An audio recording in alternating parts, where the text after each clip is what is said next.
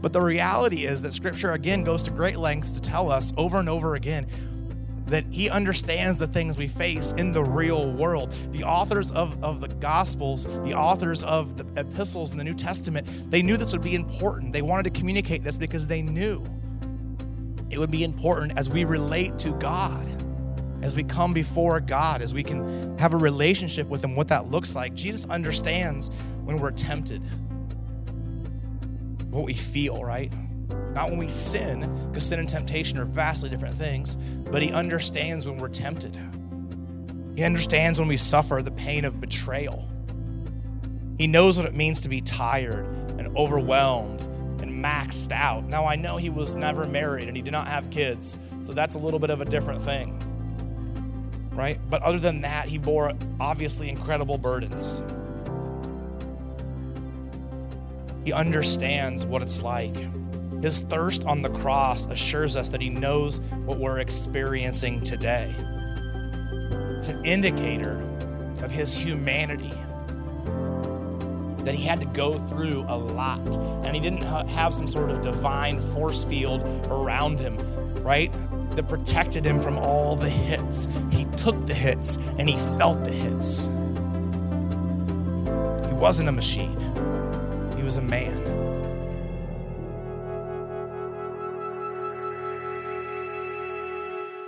Since the advent of the motion picture, of cinema, there have been literally probably hundreds of phenomenal movies made, movies that have garnered many, many Oscar nominations, have won many, many Oscars, films that have depicted uh, powerful historical events, you know, stories of triumph over tragedy, uh, you know, victory when it seemed like defeat was inevitable. There have been lots of movies that, you know, tug at your heartstrings, that bring you uh, to tears uh, at the end of them for lots of different ways, that made you laugh so hard maybe that your stomach is hurt and you've ended up in tears. I know I've had a few like that. And if I asked you to name, no matter how old you are, if I asked you to name a, a small handful, three, four, of your favorite movies, you probably have no difficulty doing so.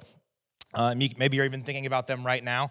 But in all the years of film history, of all the phenomenal films that have existed and all the deep, very poignant, you know, intense films, maybe uh, there's one in my mind that stands near the top above all the rest, and that's Rocky Four. It's Rocky Four. And Rocky Four, if you don't know, is one of the great stories ever, right? It was released when I was eight years old, nineteen eighty, eighty-five, eighty-six, something like that is when it came out, right at the height of the Cold War. And it features, you know, a battle uh, of attrition between the U S right, and communist Russia, you know. And you know the story if you've, you've probably seen it. It's a movie that I have seen more times than I've ever seen any other movie. This is because it came out when I was eight, and I saw it. My mom was a huge fan of the Rocky movies and showed us uh, that film. But then my neighbor directly across the street from us, uh, where I grew up, owned a coveted V H S copy of this movie. And so there was a summer where I literally, I think we, no joke, watched it virtually every day. It got to the point where at a very young age, and I've always had a good memory and a good ability to memorize things, but I could cite every word beginning to end, including the songs and the Russian parts. So I still speak no Russian, but I can tell you what yasab-ya, yasab-ya means. So uh, you can ask me afterward, but the story, right, goes that, you know, this Russian boxer, Captain Ivan Drago, right, comes over from Russia, and Apollo Creed, who's kind of, you know, uh, retired and has lost his title to Rocky, he feels like it's his job, you know, to, to go and really show this Russian about American boxing. It doesn't end well, no spoilers, uh, but it doesn't really end well, we'll just put it that way, and Rocky feels like he needs to avenge his friend, and so he decides he'll take this fight on Christmas Day in Russia, right? And he goes to this remote area, like basically Siberia, and he asks, you know, basically they just give him some logs to train with, uh, and that's about it. And it features lots of scenes where Sylvester Stallone is completely oiled up and just jacked, and he's like lifting, you know, carts with people in them, and every muscle's flexing, and he, he grows a beard. I mean, honestly, it's so iconic. Like, it's incredible, right? And so I, I literally like got to the point where I would like strap a backpack on my back and load it with bricks and run down my street just to like, you know, get faster and tougher. It was crazy. But, and so He goes against this guy, though, that's seemingly invincible, right? They show the scenes where he's punching into the measuring thing, and it shows he's got way more pounds of pressure per square inch than any heavyweight in history, you know, all this kind of stuff. And Rocky knows he's in for the, the fight of his life. And so the fight starts, and everything's against Rocky, basically. And the fight starts, and it basically goes the way that, you know, it seemed like it would go in terms of Drago comes out and just starts pummeling Rocky into a, a pulp, right? And so that's how the first round goes, and it goes like that. But then there's this scene that still to this day is twenty twenty-three. Lincoln and I watched this just a few months ago, uh, and it still gives me chills every time I watch it. I don't know how many times it's been, but a lot. Still gives me chills where Rocky's just getting pummeled. He's just getting pummeled, you know. And at one point, the Russian is like grabbed him by the throat and like all this stuff. But they go into this corner, and there's this sort of like scrap, right? There's this little scrap in the corner. And all of a sudden, Rocky just lands like a right, and it hits the Russian right above here. And the announcers say, he's cut. Anybody know it? Like, he's cut. The Russian is, you can say it with me, the Russian is cut, and it's a bad cut. And now it's Rocky Balboa coming after Ivan Drago. And then they start, and Rocky comes out, and he just starts, you know, it's got this big cut, you know. And then the Russian comes back, but at the end, Rocky actually picks up the Russian, so, like, reverses it and, like, throws him, you know, and all this stuff. And they come back to their corners, right? The, the bell rings. They come back to their corners, and the guy who was Apollo's trainer, right, is now Rocky's trainer. And he's in Rocky's face, right? And they're, they're putting the water on him. And what does he say to him, right? Does anybody remember this? He says, you heard him. He's not a machine. He's a man. He's not a machine. He's a man, right? And in that moment, it's like a switch flips, and Rocky and all of us too, right? They take us along for the ride. We realize this guy's not invincible. This guy is human, just like every other boxer. He's been cut. He's bleeding. And the film actually does a great job of being, as it goes, sympathetic to Drago as you go, because you start to see the humanity in him begin to come out. You start to see the disappointment of the Russian officials and the government, and you start to see him realize, like, mate, you know, he's giving Rocky credit. And there's a whole thing there that I won't go into. But remember that line, okay? He's not a machine. He's a man. You heard him. He's cut, right? We're in this series. It's a series in, in Lent, and I know we don't talk about Lent a lot around here because we're not a mainline denomination, but Lent is still an incredibly important season that leads us in preparation for Easter up to Holy Week. And as a way to sort of do that, we obviously have a Good Friday service that we'll have that week, but we've also chosen a series uh, of called Famous Last Words.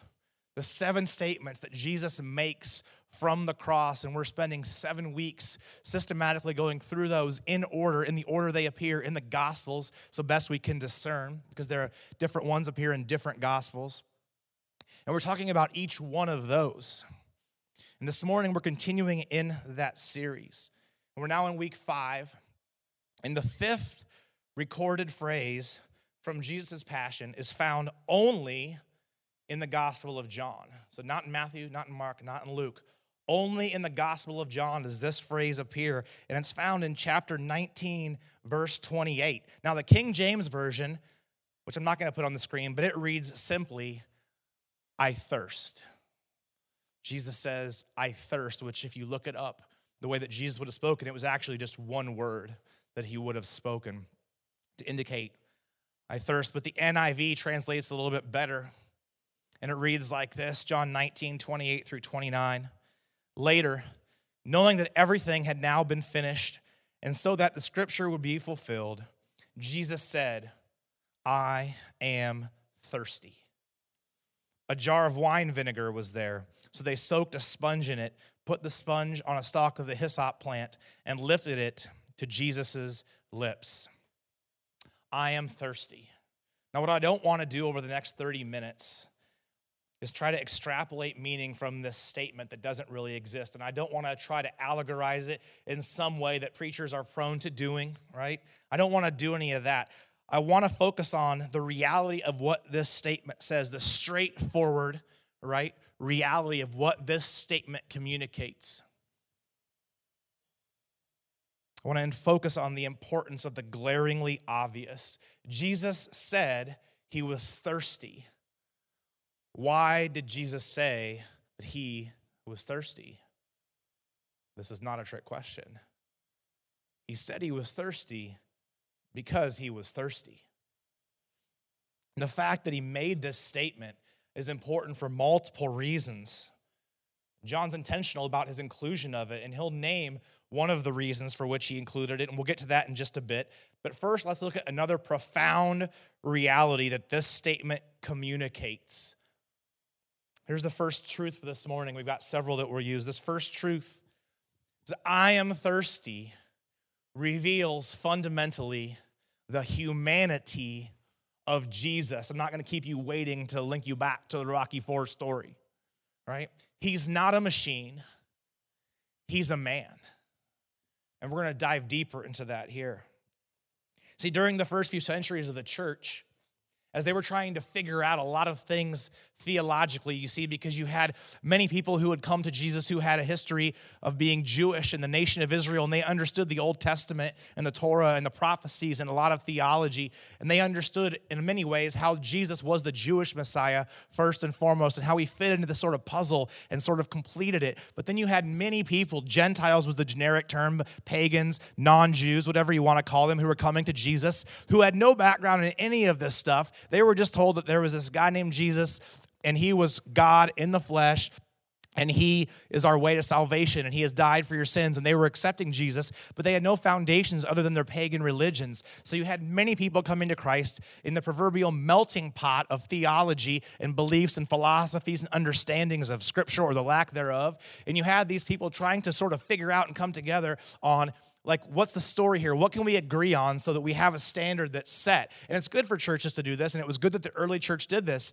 and established creeds that we still live by to this day, like the Apostles' Creed, the Nicene Creed, and there are some others as well. That's important because it sets base level, baseline standards for our faith, right? We talked about this in youth group at the beginning of our last semester when we had a series on just what does it mean to be a Christian, right? Intro to Christianity. We read the Apostles' Creed, and I told the kids straight away, I said, look, if you disagree fundamentally with any of these things in the Apostles' Creed, that's fine. What that means, though, is you're not a Christian, because these are the things that for two thousand years the church has said you have to believe in these things to be able to say to believe in Jesus, right? So the early church wrestled with this. We're the beneficiaries of that stuff, and we're grateful for it. But during the first few centuries of the church, there were serious arguments among different people concerning the nature of Jesus. Was he God disguised as a man, right? What I mean is if he was if he was God disguised as a man, like this was these were serious arguments. Did he really feel pain on the cross? Was he really tempted like us? You know, does he really know what it's like to be a human being? Or was it some sort of like divine shell game, right? Where he he became flesh, but he had this sort of resistance to the humanity that we all sort of experience. Not sort of, that we experience intensely, right? The vulnerability that we experience. Well, the answer, right, from the early church was a resounding yes, and that he is really, right, a man, that he really did know what it felt like to be a human being, that he really felt pain on the cross. And a big indicator, a key to this understanding, this agreement they came to, is from this text in John nineteen, where Jesus says, I'm thirsty. I am thirsty. The reality is that God incarnate, right, the creator God of the universe, the Word made flesh, in whom all things were created for and through and are still held together and sustained, God wanted and needed, needed something to drink. Why is that important? First of all, means we can believe what the early church councils clarified for us, that Jesus Christ is fully God and Jesus Christ is fully man. He's not fifty-fifty. We tend to think about it that way sometimes, that he's half God and half man, and that's not what, what the reality is. That's not what scriptures communicate. That's not what the early church has passed down to us. Jesus was fully God and he was fully man. Neither his divinity nor is humanity are in any way diminished by the other. We could go deep into that. We're not going to do that a ton this morning. But why is it important? Why is it important for us to know and understand and believe that Jesus was fully God and fully man, and neither diminishes the other, and he's not fifty-fifty? Well, there's a couple reasons. As a quick aside, one of the reasons is because although Jesus was indeed a man, and that's what we're going to focus on today and hold that thought, he's also God, right? He's also God. We know and believe that he was not a machine, that he is a man, and he can be cut, and he can be bruised, and he can be broken, and he can be thirsty, right? And we hold that over here. We're going to talk about that again this morning, but we also have to hold in that same, like, you know, grasp this truth that he is fully God. He wasn't just some good teacher, right? That walked the earth. And that's the claim that you hear probably more frequently than any other claim today uh, from people who know literally nothing about Jesus, right? They will dismiss Jesus or sort of discard him casually by saying that they probably believe, right, that he existed. There's mountains of historical evidence, including from non-Christian writers, that Jesus was an actual person who lived in an actual place and a time in history, right? So they can acknowledge that on some level. But they'll quickly just cast him aside by saying, well, he was just a good teacher. And that sounds fine to most people's ears because they don't really want to go any deeper. But to me, it drives me up a wall. It makes me want to punch a wall sometimes because it's so ridiculous. Because he was, if he was not a good teacher in any way, shape, or form, if you actually read his teachings. We wouldn't call somebody a good teacher if they continually claim to be God, right? We we addressed that in our series a, a while back, the I Am series. We, we examined the eight I Am statements of Jesus and the significance of those statements, claiming that he was God, right? How many people, if they got on television now and they had some good teachings about some basic morality and some basic ethics and some things that we thought, like, that's not bad, and they seemed like they had a little bit of knowledge and wisdom, but then the majority of the time they actually claimed that they were God, and that before Abraham existed, they existed, and that the foundations of the world were laid upon them, and that they received praise as gods. They didn't just make the claim, but they had a group of followers that said, this guy is God, he is God, and they worship him, and he receives it that way. We would not think that person is a good teacher. We'd think they were bonkers. We would think they were crazy, right? We would think that they were out of their mind, and we would instantly be like, well, it's cool to have some good ethical and moral and virtuous teaching, but like, look, that's not a that's not a big deal. Lots of people do that, right? No, Jesus claimed to be God. The early church said, we know, right? He is God, and he is man. He is, as John says so beautifully in his, the opening to his gospel, in the beginning was the Word. It's all caps, which indicates God, and the Word was with God, and the Word was God, and the Word became flesh and dwelled among us. It's important to understand that he is both God and man, man and God, because people will say, well, we believe he was a man, right?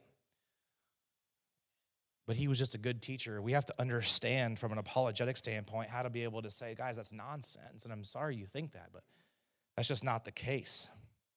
So that's that part. On the other side, Scripture states repeatedly, and it actually goes to great lengths and places heavy emphasis on the fact that Jesus was human and fully human at that. And there are actually statements that talk about Jesus emptying himself. It's a, it's a word called kenosis, and it's the word, it's, it comes from Philippians two, where it talks about Jesus emptying himself. It's the scripture where it says that Jesus, being in his very nature God, did not consider equality with God something to be grasped, but took on the nature of a servant and became obedient even to the point of death, and death on a cross. That whole text is summed up by this idea of kenosis, that Jesus had to, on some level, right, to become human, right? He had to allow himself to be, on some level, right, changed a little bit and enter into Mary's womb and be born as a baby, and experience all that we experience. So here's a huge truth for this morning. And this is something that I guess I wish if, you know, in, in looking back on my Christian walk that I wish I would have been taught more about. It was so painfully obvious to me as I read through Scripture as a new Christian, but it was something I didn't see talked about a lot, and I think it would have helped me immensely. So maybe if you're in that spot today, it'll help you. But here's a truth regarding the humanity of Jesus. It's Jesus being fully human. Jesus grew in wisdom and stature. That's a, a Scripture. He obeyed his parents. We're told that he, was, he did that. He asked questions. He grew weary. He grew angry. He got hungry. He slept. He needed rest. He marveled. We're told a couple times he was actually semi caught off guard in Scripture.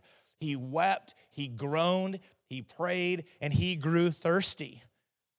Think about that for a second. He was fully human. He experienced all those things. Now, we don't know, we know very little. We have one story, basically, of the first thirty-three-ish years of Jesus' life. I know most people think that it was at thirty when he began his ministry. It was actually probably that he was closer to thirty-three. So for the first thirty-three years of his life, we don't know much other than one story from when he was twelve years old. So we have to kind of imagine or intuit, and people don't like to think about this stuff, but the reality was that, like, Jesus had to have his diaper changed when he was little. Jesus, who knows, but he was a rough and tumble boy, probably like all the other boys who went out and played and did all kinds of things, and he may have broken a bone. He may have had injuries. He got hurt probably as a kid, right? No kid comes through completely unscathed unless you put them in a bubble. They're going to come through very, very uh, distraught after that. That's not good, right? But Jesus had all this. The Chosen does a great job of communicating this in an episode. I think it was in this last season, season three, where Jesus is kind of playing this like sport. Like they have this big get together and Jesus is playing this sport with some of his friends and he's not very good at it.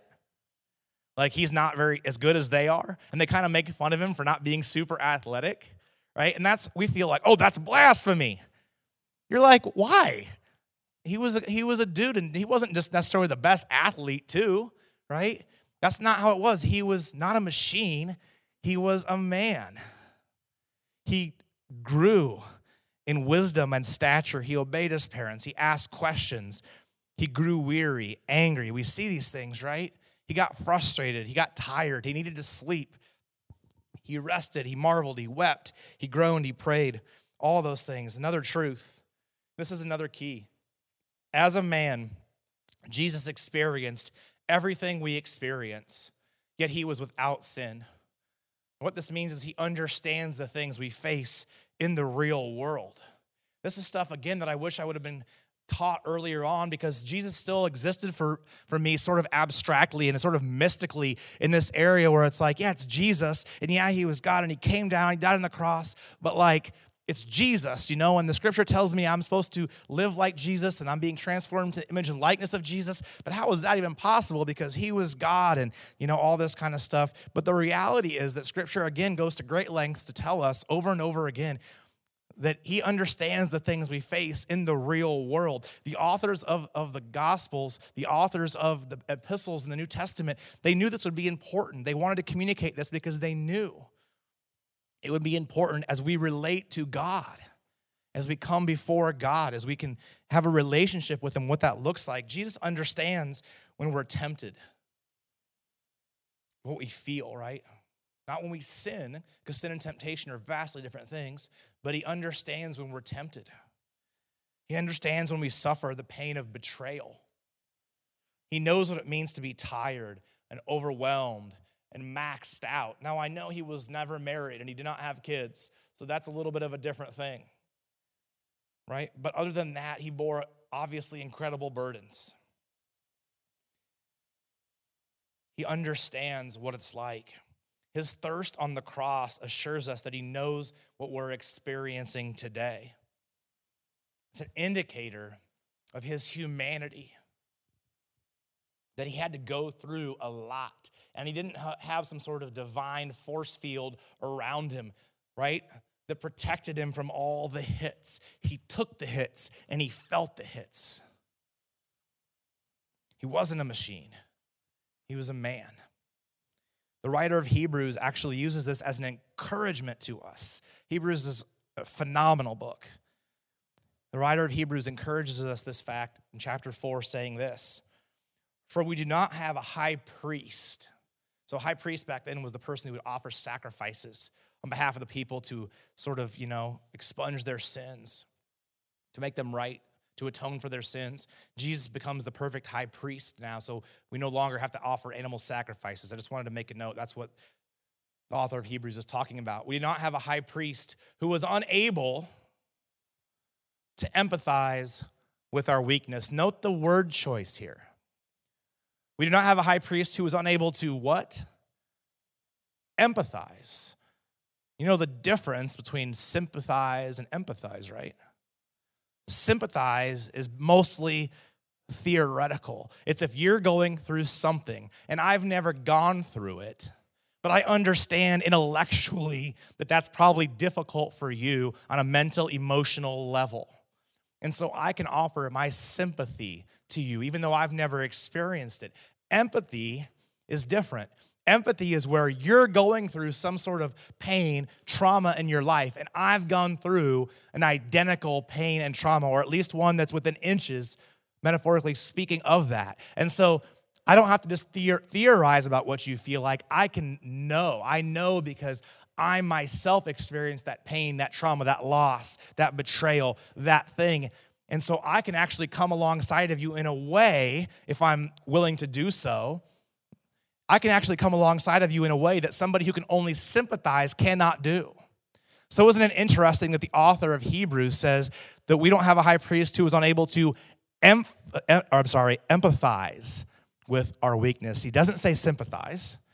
He says empathize. What does that mean? That he has walked through the same sort of thing.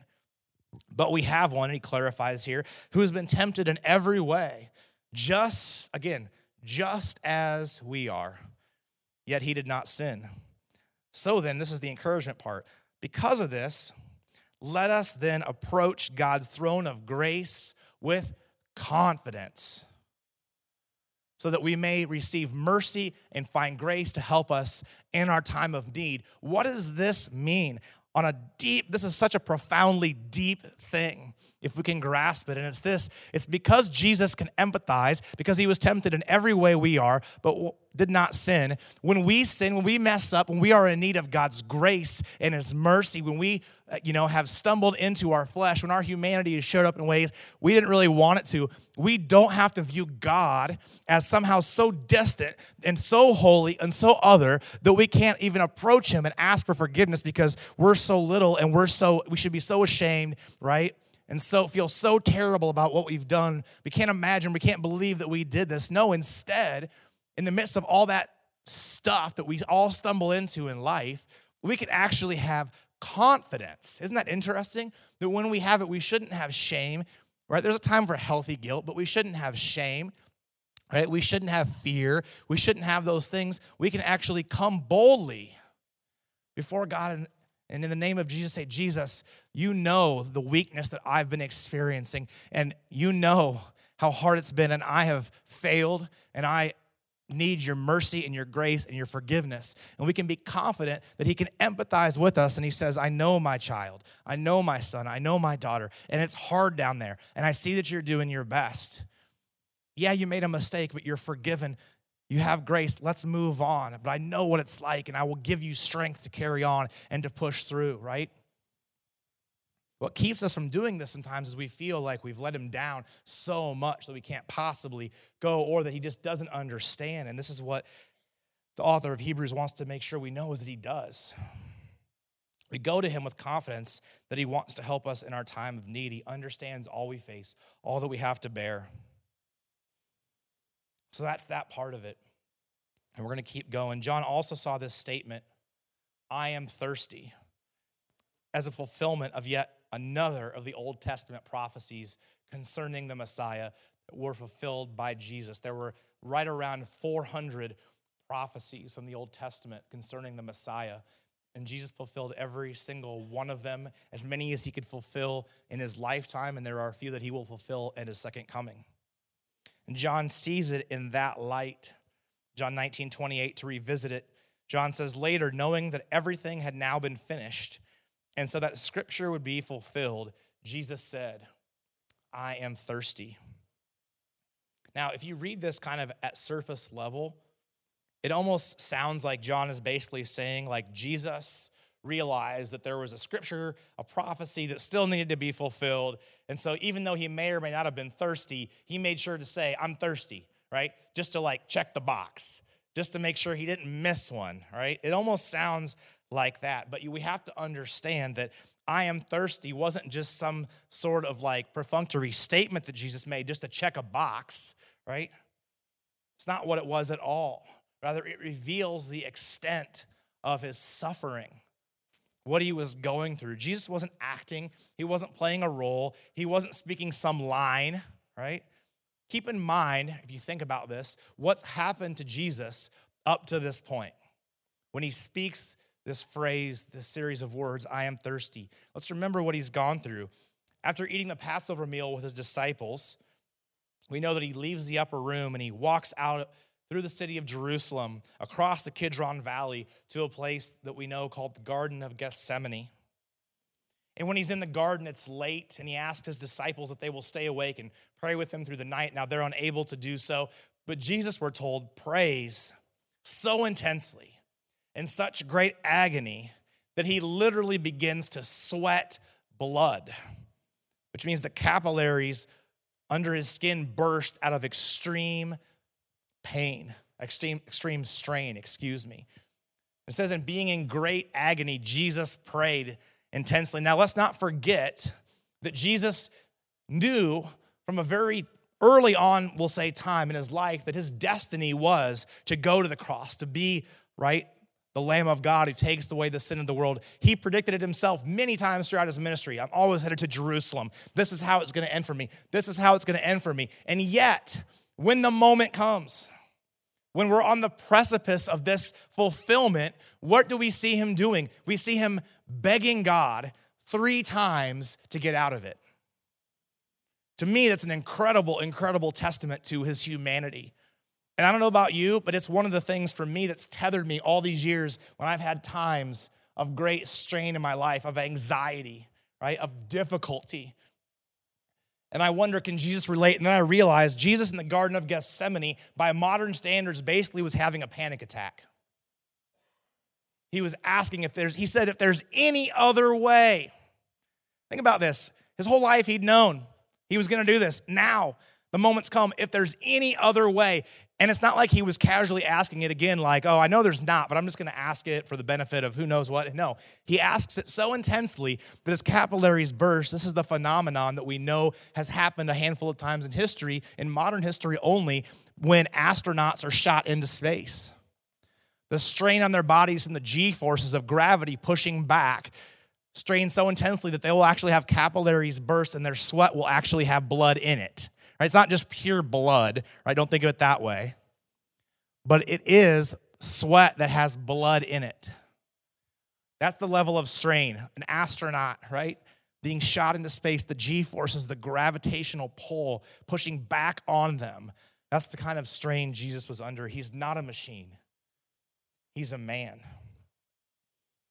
After that, he's then arrested in the garden after being betrayed by one of his closest friends, and let's not think that Jesus, you know, didn't love Judas or didn't, you know, care for him. It was a big deal. Then he was taken to Caiaphas' house. He was tried and condemned. Then he was taken to Pilate, then to Herod, then back to Pilate. And in between all this, he's beaten, he's scourged, he's mocked by the Romans. And then finally, he's forced to carry a very heavy cross to Golgotha, right? And at that point, he's so weak, we know that somebody else, right, had to carry his cross for him. He was that weak. And finally, once he gets to Golgotha, he's nailed to that cross and he's crucified. And then in all this time, it's been many, many, many hours since that Passover meal, and he's likely had nothing to eat or drink in all that time. His body is exhausted. He is in complete agony. He's lost a great deal of blood by this time. In fact, a lot of scholars believe that Jesus actually died of something known as hypovolemic shock, which is complete and total blood loss. If you didn't know this, there's a statement in the scriptures that says that the Roman centurions, the soldiers who did this basically on a regular basis, were actually surprised and shocked by how quickly Jesus died. Most people, the average person who was being crucified, would sometimes hang up there for two or three days. It's what made this such an unbelievably awful torture. And they did this, right, to discourage rebellions. So they were blown away that Jesus, after only six hours, that's how badly beaten, how much blood he had lost, how completely destroyed he was. And he's dehydrated, right? You lose blood, you're dehydrated. He's had nothing to eat or drink. He's now been hanging on the cross for six hours at this point. His muscles are contracting, they're seizing up. Let's not forget something else, that earlier, he actually refuses a drink that they offer him early on. But this Roman soldiers offered him a drink, and he refused that. Why? Because the drink they offered him was, different translations say different things, but some say basically wine mixed with gall. What was gall? Gall is basically modern-day morphine. Name your painkiller, your strong painkiller.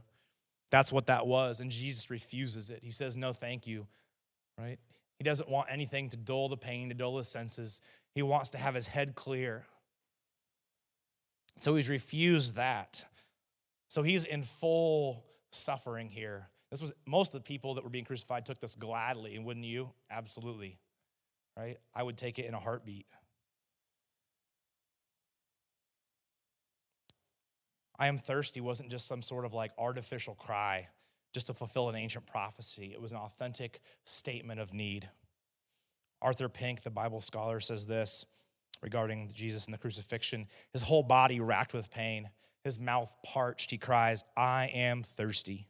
It was not an appeal for pity, nor a request for the alleviation of his sufferings. It gave expression to the intensity of the agonies he was undergoing. Okay? That's the humanity part. He's not a machine.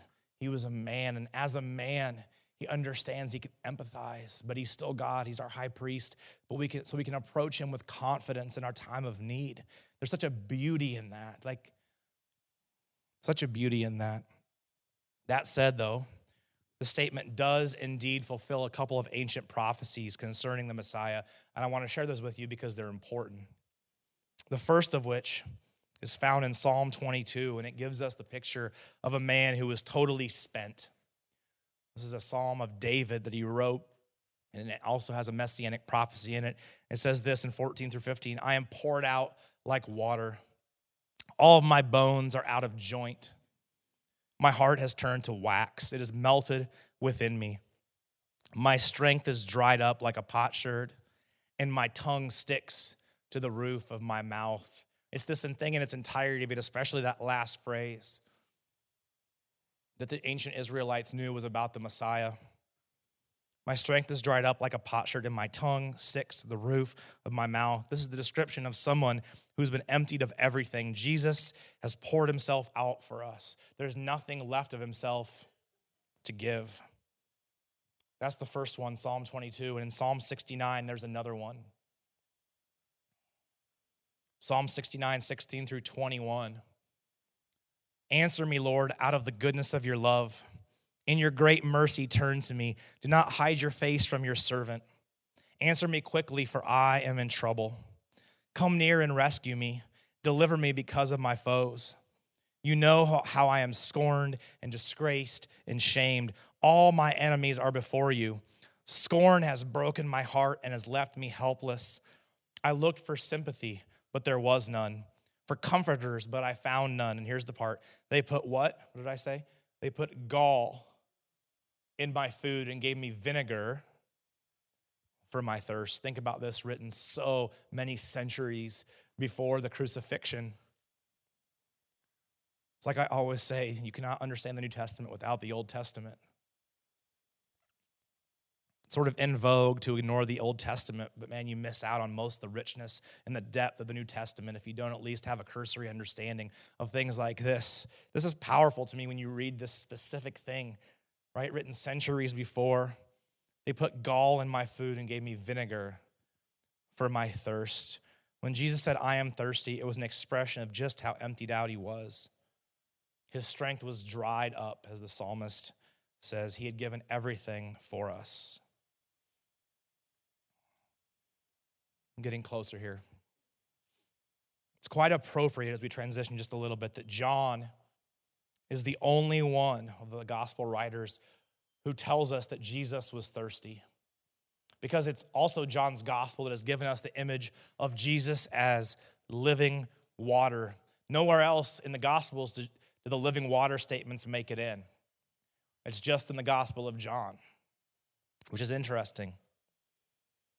The first one of these is in John four, when Jesus has a now famous encounter with a woman at the well in Samaria, and he asks her for a drink from the well, and then she questions him as to why that he, a Jew and a male, would ask her, a Samaritan female, for a drink, since they did not associate with each other.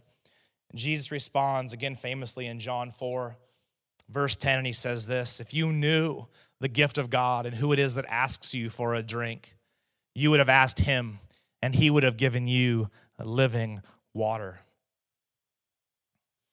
See, the reality is that our need, our thirst for water is universal. You can go many days without food, but you can only go, they say, about seven days without water. Our thirst for water is universal. All of us will perish without water, but there's something deeper, something more for which all of us thirst. And our need goes beyond just physical water to that need in our soul and its need for forgiveness, for love, for meaning, for purpose in our life. The truth is that all of humanity, all of us are searching, desiring to quench a universal thirst. And we need the only thing that will quench that, which is living water. We are universally thirsty, and our thirst can only be satisfied when we come to Jesus. Saint Augustine says this: you have made us for yourself, O Lord. I love this. And our hearts are restless until they rest in you. Just, that's a great, great line. If you take nothing else from today, let it be that. You have made us for yourself, O Lord, and our hearts are restless until they rest in you. The writer of Ecclesiastes, who's believed to be Solomon, among others, says that God has planted eternity in the human heart. So the reason that temporal things will never satisfy us is because they were never intended to, because we are not temporal beings. C S Lewis says, you have never come across somebody who is a mere mortal, right? We're certainly not machine. We're certainly men and women, but we're also eternal, and we have eternity planted in our hearts. And temporal things, the things of this world, will never satisfy us. You have made us for yourself, O Lord, and our hearts are restless until they rest in you. The water that Jesus offers is salvation. It's the life of the Holy Spirit flowing within us. It's not just some sort of transactional exchange where we pray a prayer and we're saved. It's so much deeper than that. It's the abundant life that he's come to offer us. In John seven, so three chapters later, John again uses this. I mean, Jesus says it, so he makes sure to make note of it. In John seven, at the Feast of Tabernacles, which would have been thousands and thousands and thousands of people everywhere, Jesus proclaimed this in John seven, thirty-seven through thirty-eight. On the last and the greatest day of the festival, right? So then the it's the it's the after party, you know, it's everybody who was somebody was there. Jesus stood. We always think of Jesus just sort of like randomly in places being quiet. No, no, no. In the midst of, you know, I was down at Wells yesterday, you know, the March Madness, and it was packed. Crazy amount of people. Crazy amount of people. Imagine that kind of a scene. And Jesus stood and said, not in a quiet voice or even in a, you know, normal talking voice, said in a loud voice. So he stands up. This is why he was not just a good teacher. He stands up and he says, let anyone who is thirsty come to me and drink. Whoever believes in me, as Scripture has said, rivers of living water will flow from within them. Again, the irony of this is not lost on us. From the cross, the one who says, if we are thirsty to come to him and drink, he himself cries out, I am thirsty. Jesus, the source of living water, cries out in desperate thirst. What does all that mean? Here's the, another truth. What we realize as we hear this cry is that, is that Jesus thirsts in our place. His thirst is for us on our behalf. He emptied himself so we could be filled up with his life. Jesus thirsts so we won't ever have to thirst again. That's why we can sing songs like, if more of you means less of me, then take everything. Jesus, you already poured yourself out on my behalf. Let me pour myself out now so that you can fill me up. Jesus told the Samaritan woman, everyone who drinks this water will be thirsty again, speaking of the water at the well. But whoever drinks the water I give him will never thirst. Indeed, the water I give him will become in him a spring of water, welling up to eternal life. Every other source we tap will leave us thirsty again. Everything we fill our lives with other than Jesus will leave us disappointed and thirsty and dissatisfied and frustrated and depressed and anxious. As Augustine said, we will be restless. Does anybody ever feel restless? I certainly have. And most of the time, it's when I'm trying to fill my life with things other than Jesus. We will be restless until we find our rest in him. We will be thirsty until we quench our thirst in Jesus, because he is our living water. The invitation then stands for us today. Let me go ahead and invite the worship team to come forward at this time as we get ready to close. For all of us who are restless, the invitation stands to come and find rest in Jesus. For all who are thirsty, seeking something to satisfy, the invitation is to come to him and to drink freely. Don't let that be sort of like a metaphor or abstraction, or don't lose that, right? As though it's some sort of mystical expression that doesn't really have any teeth to it. You're like, well, that sounds good. I can come to him and drink freely, but what does that look like? I don't have time to go into all that this morning. You can happily email me or, or ask me, and I'm glad to talk with you more about it. But for all who are thirsty, seeking something to satisfy, the invitation is to come to him and drink freely. In the very last chapter of the last book of the Bible, the book of Revelation, also written by John, same John who wrote the Gospel of John, we read this, Revelation twenty-two seventeen, the Spirit and the bride say, come. And let the one who hears say, come. Let the one who is thirsty come. Let the one who wishes to take the free gift of the water of life. That's the invitation that Jesus offers us today, to come to him and drink. He drank the cup of sorrow and sin and judgment so that we could drink from the living water and the cup of salvation. He did this by becoming a man, not a machine. He's a man, but also God, so that he can be the perfect sacrifice, and he went to the cross. And that's what we celebrate each week as we receive communion. Let me invite the communion servers to come forward at this time. It's why we take communion. To remember that Jesus thirsted so we no longer have to. Just encourage you, if you don't know Jesus as the Lord and Savior of your life, this morning is is the morning to accept his invitation to come and receive his gift of salvation, the free gift of the water of life. We're all called to turn to him. When we do so, he will save us and change us forever by his grace. Let's pray. Lord, we're thirsty. We realize that our thirst can only be satisfied in and through you. You're it. You alone have the water of life. You alone give us the living water that we need. Thank you, Jesus, that you bore our sins, that you thirsted in our place so that we would never thirst again. We come to you this morning. We receive these elements in faith, and we thank you that we can drink freely from this water of life, and we will never someday have to thirst ever again. Let us have our hearts always satisfied in you. Let us find our rest in you, Jesus. You are the way, the truth, and the life, the one and only. Jesus, it's in your name we pray. Amen.